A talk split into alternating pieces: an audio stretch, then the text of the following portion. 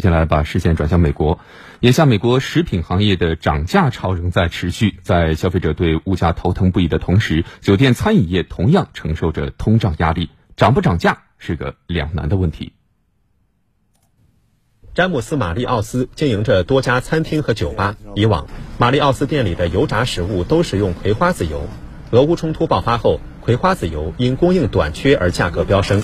马里奥斯以及其他餐饮从业者不得不转向菜籽油。但如今，作为葵花籽油的替代品之一，菜籽油也因需求上升，价格不再便宜。马里奥斯说，除了菜籽油、黄油、盐等几乎每道菜都需要的原材料，以及意大利面、手套等，价格较两年前都上涨了两倍甚至五倍。如何在提价、保利润和留住顾客之间做出平衡，是从业者面临的难题。他也在寻找降低成本的方法，比如自己送货。他还在营销方面投入资金，以提高整体收入，维持利润。在纽约拥有三家面包店的奥利维尔·德斯辛最近提高了产品价格，但幅度不大。一块巧克力面包只涨了五到十美分，约合人民币不到一块钱。他说：“无法通过一种产品的利润来抵消另一种产品的损失，只能暂时接受较低的利润率，希望这场通胀危机早日结束。”